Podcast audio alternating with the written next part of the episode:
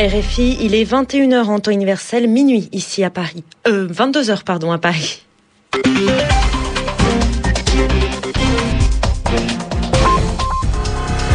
Anne-Julie Martin. Bonsoir et bienvenue dans cette édition du journal en français facile. Pour le présenter avec moi ce soir, Julien Chavanne, bonsoir. Bonsoir Anne-Julie, bonsoir à tous. À la une de l'actualité, l'AIEA qui examine ce vendredi un projet de résolution sur le programme nucléaire iranien. Le texte fait part d'une profonde inquiétude, mais ne fixe aucune échéance à Téhéran. Le nouveau Premier ministre italien Mario Monti obtient la confiance des sénateurs. Il leur a présenté son programme qui prévoit de nouvelles mesures de rigueur, mais aussi de stimuler la croissance du pays. Et puis au Cambodge, le procès emblématique du régime Khmer Rouge se fera sans Yeng Tirit, l'ex-première dame devenue folle, sera libérée. Le journal en français facile. Une profonde inquiétude concernant les activités nucléaires de l'Iran. Voilà ce qu'expriment les grandes puissances dans leur projet de résolution qu'elles vont soumettre demain au Conseil des gouverneurs de l'AIEA, l'Agence internationale de l'énergie atomique. Les cinq membres permanents du Conseil de sécurité de l'ONU ainsi que l'Allemagne affirment dans ce document qu'il n'est toujours pas possible d'exclure la dimension militaire du programme nucléaire iranien, mais c'est là le seul point sur lequel ils ont pu se mettre d'accord. À Vienne, la correspondance de Blaise Gauquelin. C'est un accord à minima qui a été trouvé à Vienne. Les Occidentaux euh, voulaient, semble-t-il, plus que tout éviter la division des cinq membres permanents euh, du Conseil de sécurité des Nations Unies euh, au sujet de l'Iran. Alors qu'on parlait encore à Paris, à Londres, à Washington d'adopter des sanctions contre la République islamique la semaine dernière, des sanctions extrêmement lourdes, aujourd'hui les Occidentaux sont seulement d'accord avec les Russes, avec les Chinois, eh bien pour exprimer leur profonde inquiétude. Tel qu'il a été présenté aux journalistes, le texte ne fixe aucune échéance à l'Iran euh, pour répondre aux questions euh, que pose le dernier rapport de l'agence.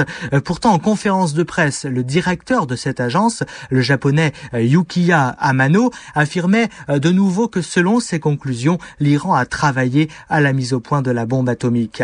En mars prochain, l'AIEA devra simplement informer la communauté internationale de l'état de sa coopération avec l'Iran.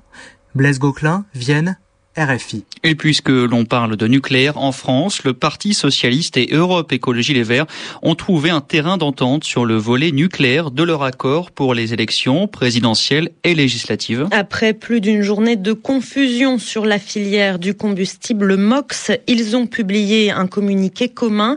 La production de MOX, explique le communiqué, ne doit pas disparaître mais diminuer. rigueur, croissance et équité, ce sont les mots d'ordre du nouveau gouvernement italien. Son Premier ministre Mario Monti a présenté devant les sénateurs un programme très ambitieux pour restaurer la crédibilité de l'Italie et contribuer à sauver l'euro. On l'écoute.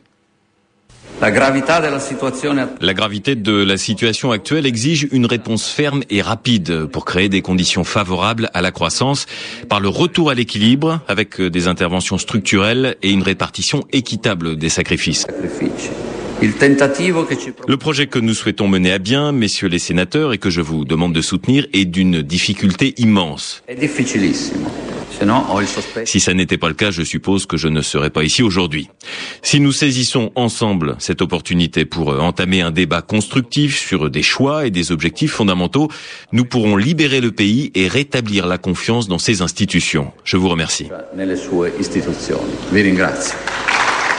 Des propos recueillis par Juliette Gerbant et le gouvernement de Mario Monti a obtenu ce soir le vote de confiance du Sénat.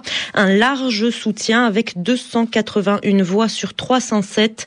Demain, ce sera au tour des députés de donner leur avis. En Espagne, à trois jours des élections législatives, la pression des marchés s'accentue. En effet, le taux d'intérêt des emprunts se rapproche dangereusement du seuil des 7%, atteignant un niveau record depuis la création de la zone euro.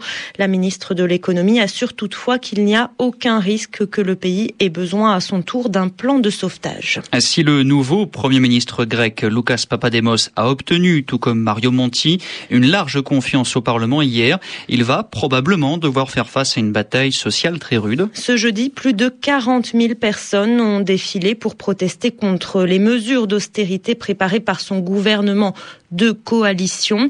Pendant ce temps, la Grèce doit faire face à ses premiers problèmes face de liquidité, c'est-à-dire la monnaie dont elle dispose. Les premières concernées sont les caisses de retraite qui ont du mal à trouver des fonds pour payer les pensions. Les explications de Mounia Daoudi.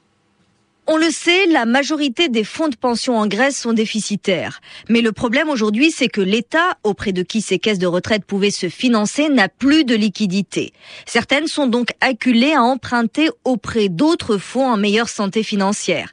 C'est le cas d'ICA, la plus grande caisse de retraite qui couvre l'ensemble des salariés du privé, contraint d'emprunter 100 millions d'euros à la société grecque d'électricité. Mais au-delà de ces difficultés de trésorerie, les caisses de retraite sont confrontées un problème bien plus grave. Elles détiennent en effet pas moins de 25 milliards d'euros d'obligations d'État grec. Or, la moitié de cette somme va être effacée passer par pertes et profits dans le cadre du nouveau plan de sauvetage de la Grèce auquel contribuent les créanciers privés d'Athènes. Autant dire que ces problèmes de trésorerie ne vont faire que s'accentuer. C'est dans ce contexte que les experts du FMI et de l'Union européenne se retrouvent aujourd'hui à Athènes pour décider le déblocage ou non d'une nouvelle tranche de 8 milliards d'euros d'aide à la Grèce, un prêt vital sans quoi la faillite menace. La Syrie, toujours au cœur des préoccupations de la communauté internationale, avec tout d'abord le différent entre la Russie et l'Europe qui persiste et même se durcit. Moscou accuse l'opposition syrienne de précipiter le pays dans la guerre civile. C'est ce qu'a déclaré le ministre des Affaires étrangères Sergei Lavrov après sa rencontre avec la chef de la diplomatie de l'Union européenne Catherine Ashton. Cette dernière, au contraire, réclame à nouveau le départ du président syrien Bachar el-Assad et la Ligue arabe a adressé quant à elle un ultimatum à Damas pour mettre fin à la répression sous peine de sanctions économiques. Demain, vendredi, le premier parti de l'opposition en Birmanie, la Ligue nationale pour la démocratie, décidera si elle accepte ou non de revenir dans la légalité, c'est-à-dire de redevenir un parti légal. Ce serait une occasion unique pour sa secrétaire générale Aung San Suu Kyi de consacrer son retour au cœur de la vie politique après des années d'isolement. Une déception de plus pour les Cambodgiens qui souhaitent tourner la page de l'époque des Khmers rouges. L'ex-première dame du régime, Yang Tirit, ne sera pas jugée. Elle devait répondre à partir de lundi de crimes contre l'humanité et génocide avec trois autres accusés. Mais selon les experts, elle n'est plus apte à suivre le procès. À 79 ans, elle souffre de folie, de perte de mémoire et probablement de la maladie d'Alzheimer. Christophe Paget. On est loin de l'image que la belle-sœur de Pol Pot donnait en 2009, s'étouffant de fureur devant les magistrats qui refusaient sa mise en liberté immédiate. Ne m'accusez pas d'être une meurtrière, sinon vous serez maudit à jamais et vous irez en enfer. Pourtant, c'est d'être une meurtrière et même bien pire, dont le tribunal mixte cambodgien et onusien l'accusait jusqu'ici d'avoir participé entre 1975 et 1979 à la mise à mort de 2 millions de Cambodgiens, soit le tiers de la population de l'époque. Torture, exécution, maladie, famine, épuisement, la liste est longue. Seules trois personnes en répondront à partir de lundi prochain.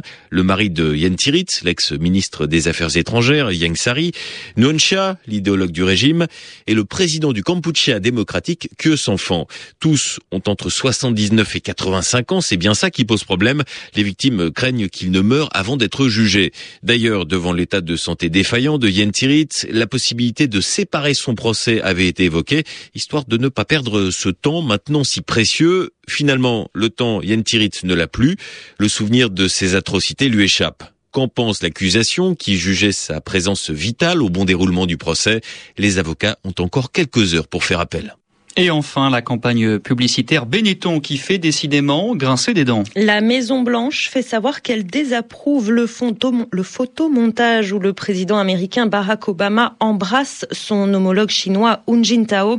Le Vatican a pour sa part vivement réagi à l'autre photo représentant un baiser entre le pape et l'imam de la mosquée Al-Azhar. Il dénonce une grave atteinte à l'image de Benoît XVI et compte mener des sanctions en justice pour empêcher sa diffusion Vous écoutez RFI, c'est la fin de votre journal en français facile. Il est 22h passé de 10 minutes à Paris.